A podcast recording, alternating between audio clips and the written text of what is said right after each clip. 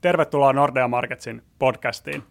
Tänään puhutaan vähän siitä, miltä talous näyttää näin kesän jäljiltä, kun jo elokuuta käydään. Mukana keskustelemassa pääekonomisti Tuuli Koivu, analyytikko Olli Malinen ja Suomi-ekonomisti Juho Kostiainen. Mä oon puolestani ekonomisti Kristian Nummelin.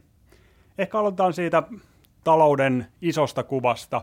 Varsinkin PKT-lukuja on saatu, mutta jos otetaan Kiinasta alkuun, mistä tuli vähän heikompaa dataa kesällä. Tuuli, miltä se Kiinan talous oikein näyttää? Onko asuntomarkkinoilla haasteet jälleen palanneet vai mikä siellä on tilanne? Kyllä on jo palannut. Että itse kun palasin tuossa kesälomalta ja katselin Kiinan kiinteistömarkkinan kauppamääriä, niin pudotus on ollut nyt heinä-elokuussa aika jyrkkää.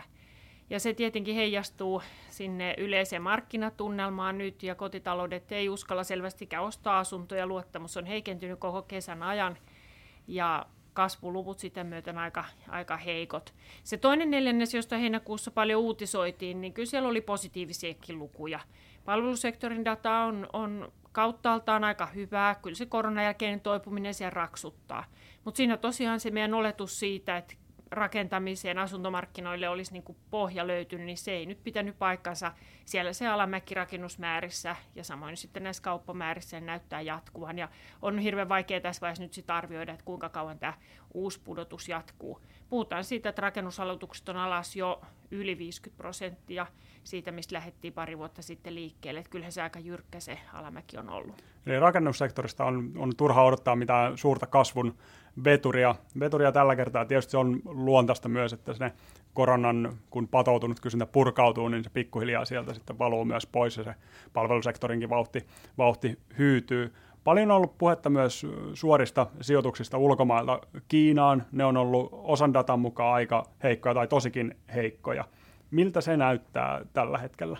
No tosiaan siinä on isot dataongelmat, että kiinalaiset yritykset tyypillisesti itse kiertää aika paljon verojärjestelmiä tai ainakin pyrkii hyötymään verojärjestelmistä. Rahaa kierrätetään Hongkongin tai joidenkin muiden talouksien kautta takaisin Manner-Kiinan puolelle ja sitten nämä investoinnit rekisteröityy suorina ulkomaisina sijoituksina. Ja se, että meillä on nyt tiedossa sitten esimerkiksi maksutasedatasta, että suorien ulkomaisten sijoitusten määrä on tippunut radikaalisti, niin me ei ihan tiedetä, mitä kaikkea siellä on taustalla. Mutta tietenkin, kun me katsotaan niitä kyselyitä jo pari vuoden ajalta USA-laisille ja eurooppalaisille yrityksille, jotka toimii Kiinassa, että miten he aikoo jatkossa investoida, niin kyllähän se lukumääräisesti varmasti se investoijien määrä on laskenut aika paljon. Monet on alkanut hinnoitella Kiinaan liittyviä riskejä eri tavoin kuin aikaisemmin. On ollut tuotantoketjuongelmia, on geopolitiikkaongelmia, on Kiinan sisäisiä poliittisia ongelmia. Ja kyllä mun mielestä on päivän selvää, että länsimaiset sijoitukset Kiinaan on varmasti alamäessä. Mutta onko se alamäki ihan niin jyrkkää, kun näissä maksutaseluvuissa annettiin ymmärtää, niin ihan en uskalta sanoa, että näin on tilanne. Jos siirrytään ehkä Suomeen seuraavaksi, katsotaan vähän sitä Suomen taloutta. Tällä viikolla saatiin teollisuustuotannosta vähän pehmeämpi luku. Ja miltä, Juho, se näyttää Suomen taloudessa tämä tilanne? Onko tämä heikentynyt sykli näkynyt vahvasti myös täällä? Kyllä Suomessakin tosiaan tämä niin kuin syklin heikentyminen pikkuhiljaa alkaa näkyä. Ja niin kuin sanoit, tosiaan siellä teollisuudessa niin tuotanto oli kesäkuussa laskusuunnassa ja siellä nyt erityisesti on nähty tuolla metsäsektorilla jo vähän pidempään jo viime vuodesta lähtien alasuuntaan menoa, mutta myös sit muut sektorit, niin siellä se kasvu on hidastunut ja sitten jos katsotaan ihan uusia tilauksia, niin niitä ei ole tullut viimevuotiseen tahtiin ja se ennakoi sitä, että se jossain vaiheessa ehkä saattaa supistua enemmänkin tämä tuotannon puoli. No se mikä on ollut ehkä suurin tiputus nyt tässä viime kuukausina, me on nähty tuolla asuntomarkkinoilla ja varsinkin rakentamisessa Suomessakin. Eli siellä uudet aloitukset ja rakennusluvat on tullut voimakkaasti alaspäin. Eli kun asuntomarkkinoilla ei ollut kysyntää, niin rakentamisellekaan ei ollut tarvetta, kun asuntoja on sitten varastossa valmiina, kun niitä vielä on valmistunut tänä vuonna aika reippaasti, niin kyllä tämä niin kuin kiinteistömarkkina ja varsinkin nyt sitten asuinrakentaminen on se, mikä Suomen talouttakin tässä painaa. Ehkä semmoinen niin kuin tämän alkuvuoden valonpilkahdus on ollut kuitenkin tämä palvelusektori. Eli ihmiset on muuttanut sitä kulutusta nyt edelleen sieltä tavaroista palvelun puolelle ja se on luonut sitä kotimaista arvonlisää enemmän. Ja sitä kautta BKT on kuitenkin ollut alkuvuonna kuitenkin kasvun puolella. Ja se on myös näkynyt sitten tuolla tuonti- ja vientiluvuissa, että vaikka meidän vienti on pikkasen supistunut, niin tuonti on supistunut paljon enemmän, kun ei tuoda nyt sieltä vaikka Kiinasta niitä tavaroita, mitä vielä tässä pari vuotta sitten aika paljon ostettiin, vaan käytetään enemmän tätä kotimaista palvelua. Asuntomarkkinoihin viittasitkin tuossa. Miltä ne asuntojen hintojen puoli näyttää? Onko menty ennusteiden mukaan, mitä tehtiin keväällä ja alkuvuodesta, vai minkä tyylinen tilanne siellä on?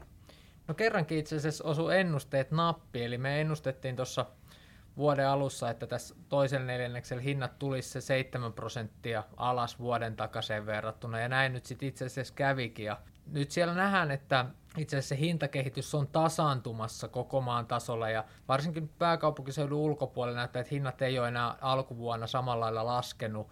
Pääkaupunkiseudulla se lasku on jonkun verran vielä jatkunut, ja meidän odotus onkin, että nyt sitten niinku tämä kuluva neljännes, niin koko maan tasolla alkaisi olla niin kuin tasasta hintakehitystä, ja sitten pikkuhiljaa ne hinnat saattaisi lähteä sieltä jo nousunkin puolelle, mutta se isoin pudotus nyt näyttäisi olevan takanapäin. Eli tuo alkuvuosi, kun saatiin hyvin ennusteilla nappiin, niin seuraavaksi sitten asuntojen hinnat pohjaa, eli toivottavasti se pitää sitten kutinsa myös se ennustus. Olli, sähän istuit tietysti kesällä tiiviisti töissä ja kirjoitit aamuraporttia myös joka päivä käytännössä, niin mitä kesästä jäi mieleen? Oliko se öljyhinnan uusi nousu tässä viime aikoina vai palvelusektorin heikkous Euroopassa? Oliko jotain kohokohtia? Ehkä kohokohta on se, että on huomannut uuden tarinan täällä markkinoilla, että joskus se inflaatiopiikki olisikin pikkuhiljaa ja takana, että keskuspankit saisikin varsinkin Yhdysvalloissa inflaatiohallintaa ilman, että talous ajantuu taantumaan. Euroalueella totta kai näkymät on vähän heikommat, mutta selkeästi huomannut tällaisen ajatusmallin muutoksen markkinoilla. Kyllähän se narratiivi on selkeästi erityisesti Yhdysvaltojen kohdalla valunut siihen, että ehkä tässä pehmeä laskeutuminen saadaan aikaa ja inflaatio taittuu ja ei vaadita reipasta työttömyyden nousua. Seuraat myös meillä korttidataa. Mitä se kertoo Suomen tilanteesta, kun katsotaan yksityistä kulutusta? Mitkä on siellä trendejä, mitä nähdään kesältä? Joo, niin kuin Juho sanoi, niin Suomen talousnäkymät ei nyt mitenkään kovin vahvat ole, mutta on huomannut, että yksityiskulutuksessa on nähnyt valoa tunnelipäässä, kun korkeiden korkojen rajoittama ostovoima niin on palautunut pikkuhiljaa. Inflaatio hidastuneen toisaalta sitten heinäkuussa monet palkankorotukset astu voimaan. Se on sitten nostanutkin tämän kokonaiskulutuksen nyt heinäkuussa viime vuoden tason yläpuolelle. Tavarakaupassa on näkynyt pientä piristymistä erityisesti nyt heinäkuussa, mutta kokonaisuutena kuitenkin vuoden aikana tavarakauppa on ollut aika hiljasta. Palveluita on kulutettu kokonaisuuteen viime vuoden tasolla, mutta siellä näkyy selkeästi, että kulttuuripalveluissa kasvu on ollut ihan älyttömän huimaa, että ollaan puhuttu heinäkuussa jopa kaksinkertaisista kulutusluvuista viime vuoteen verrattuna. Ja se, mikä on tosi mielenkiintoista, on se, että esimerkiksi Coldplayn keikkalippujen myynti näkyy ihan mielettömänä viikkokasvuna meidän datassa. Eli siellä on tosiaan virrannut rahaa. Se on tietysti, kun stadion myydään muutaman kerran täyteen, niin se nopeasti näkyy, ja vielä kun lipuostot ajoittuu hyvin, hyvin lyhyelle aikavälille, niin siinä sitä heilauttaa vahvasti. Ruotsissahan on ollut keskustelua myös siitä, että kun siellä oli ulkomaisia artisteja keikoilla, että ajoiko se koko inflaatiota ylöspäin, kuin esimerkiksi hotellivaraukset nousi. Jos me mietitään tätä, meillähän oli 2 tärkeää keskuspankkikokousta myös tuossa kesällä, eli EKP ja Fedin kokoukset. Euroopassa on korkoon nostettu tuonne pikkusen vajaaseen 4%, mekään ei enää odoteta yhtä nostoa. Se roikkuu siellä ilmassa, saadaanko semmoinen vai ei. Seuraavassa kokouksessa markkinatkin siinä selkeästi jakautunut, tuleeko se, pysähdytäänkö hetkeksi, nostetaanko sen jälkeen vielä. Mutta joka tapauksessa korkohuippu hyvin lähellä. Me ollaan nähty myös, että palveluissa on ollut kesä heikompi, eli se euroalueen teollisuussektori oli hyvin pitkään se heikko lenkki ollut taantumalukemissa, ja on ollut vaikeuksia energiakriisin jälkeen, korkeat korot iskee sinne kovemmin. Mutta nyt ihan viimeisessä parissa julkistuksessa ollaan nähty ostopäällikköindekseissä, mitkä mittaa sitä yritysten luottamusta, että sielläkin palvelut alkavat pikkuhiljaa rapistua vielä kasvua indikoivilla tasoilla, mutta selkeästi heikompaa meno mitä keväällä. Tuuli, jos me katsotaan EKPn tilannetta, korko on nostettu verrattain korkealle, ollaan todennäköisesti jo aktiviteettia selkeästi rajoittavalla tasolla. Nähdäänkö vielä koronanostoja? Meillä on kuitenkin inflaatio edelleen aika korkea, pohjainflaatio reilussa 5% pyörii vuositasolla mitattuna. Kuinka vaikea keskuspankin tilanne on ja mikä se näkyvyys siellä on? Kyllä se varmaan aika vaikea on, jos mä rehellinen olen. Ja pitkin tätä vuotta on puhuttu siitä, että EKP:lle tämä tilanne voi olla haastavampi loppujen lopuksi kuin Fedille. Ja se johtuu näistä pitkistä viiveistä, joita meillä on euroalueella. Erityisesti tämä meidän keskitetty palkkajärjestelmä tarkoittaa sitä, että meillä palkkojen nousut kiihtyy ja prosenttiluvut edelleen nousee, vaikka talous ei ole käytännössä euroalueella kasvanut enää vuoteen. USAssa dynamiikka on ollut nopeampaa, palkat nousivat heti silloin pandemian aikana, ja nyt palkkojen nousu on rauhoittumassa, ja se tuo sitten inflaatiotakin osittain mukana alaspäin. Euroalueella palkat tulee nousemaan viimeisempienkin yrityskyselyiden mukaan vielä tosi nopeasti ensi vuonnakin. Ja tämä aiheuttaa kyllä EKP:lle harmaita hiuksia, että sulla on niin kahtiajakautunut talous siinä mielessä, että kasvuluvut, ja ihan niin kuin sanoit Kristian tuossa, niin ostopäällikköindeksit palveluissakin tuli nyt jo lähelle taso 50, eli kasvu alkaa olla aika heikkoa niiden mukaan jopa sillä alalla. PKT ei ole kasvanut vuoteen, mutta sitten samaan aikaan työmarkkina aika vahva, palkkapaineet pysyy vahvana, niin mitä ihmeessä me tiedetään, että mitä inflaatio on pari vuoden päästä.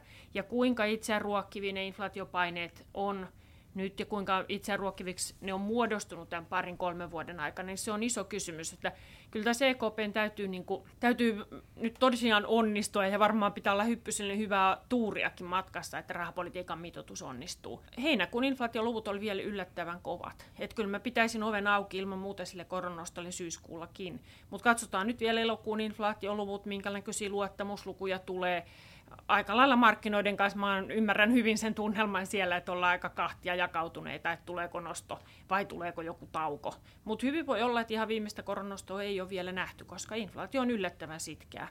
Ja kyllähän tämä ehkä ekonomistille ollaan siirtymässä euroalueellakin normaalimpaa inflaatioon, missä on kireä työmarkkina, palkat nousee ja se ajaa sitä inflaatiota. Me nähdään, että tavaroiden hinnoissa, kun kysytään yrityksiltä, niin siellä hintapaineet hellittää, kun energiahinta on tullut vuoden takaisin merkittävästi alaspäin esimerkiksi. Mutta nyt päädytään siihen, että inflaatio tulee varmasti sieltä hyvin korkeista luvuista jatkaa laskuaan vielä, mutta päästäänkö sinne keskuspankin 2% vai jäädäänkö johonkin 3%? Joudutaanko nostaa vielä jonkun verran korkoa, pitämään korkoa hyvin tai nykytasoilla tai vielä korkeammalla pidempään, niin se on varmasti se suuri kysymysmerkki, mutta saa nähdä, miten keskuspankki tässä onnistuu tasapainoilemaan.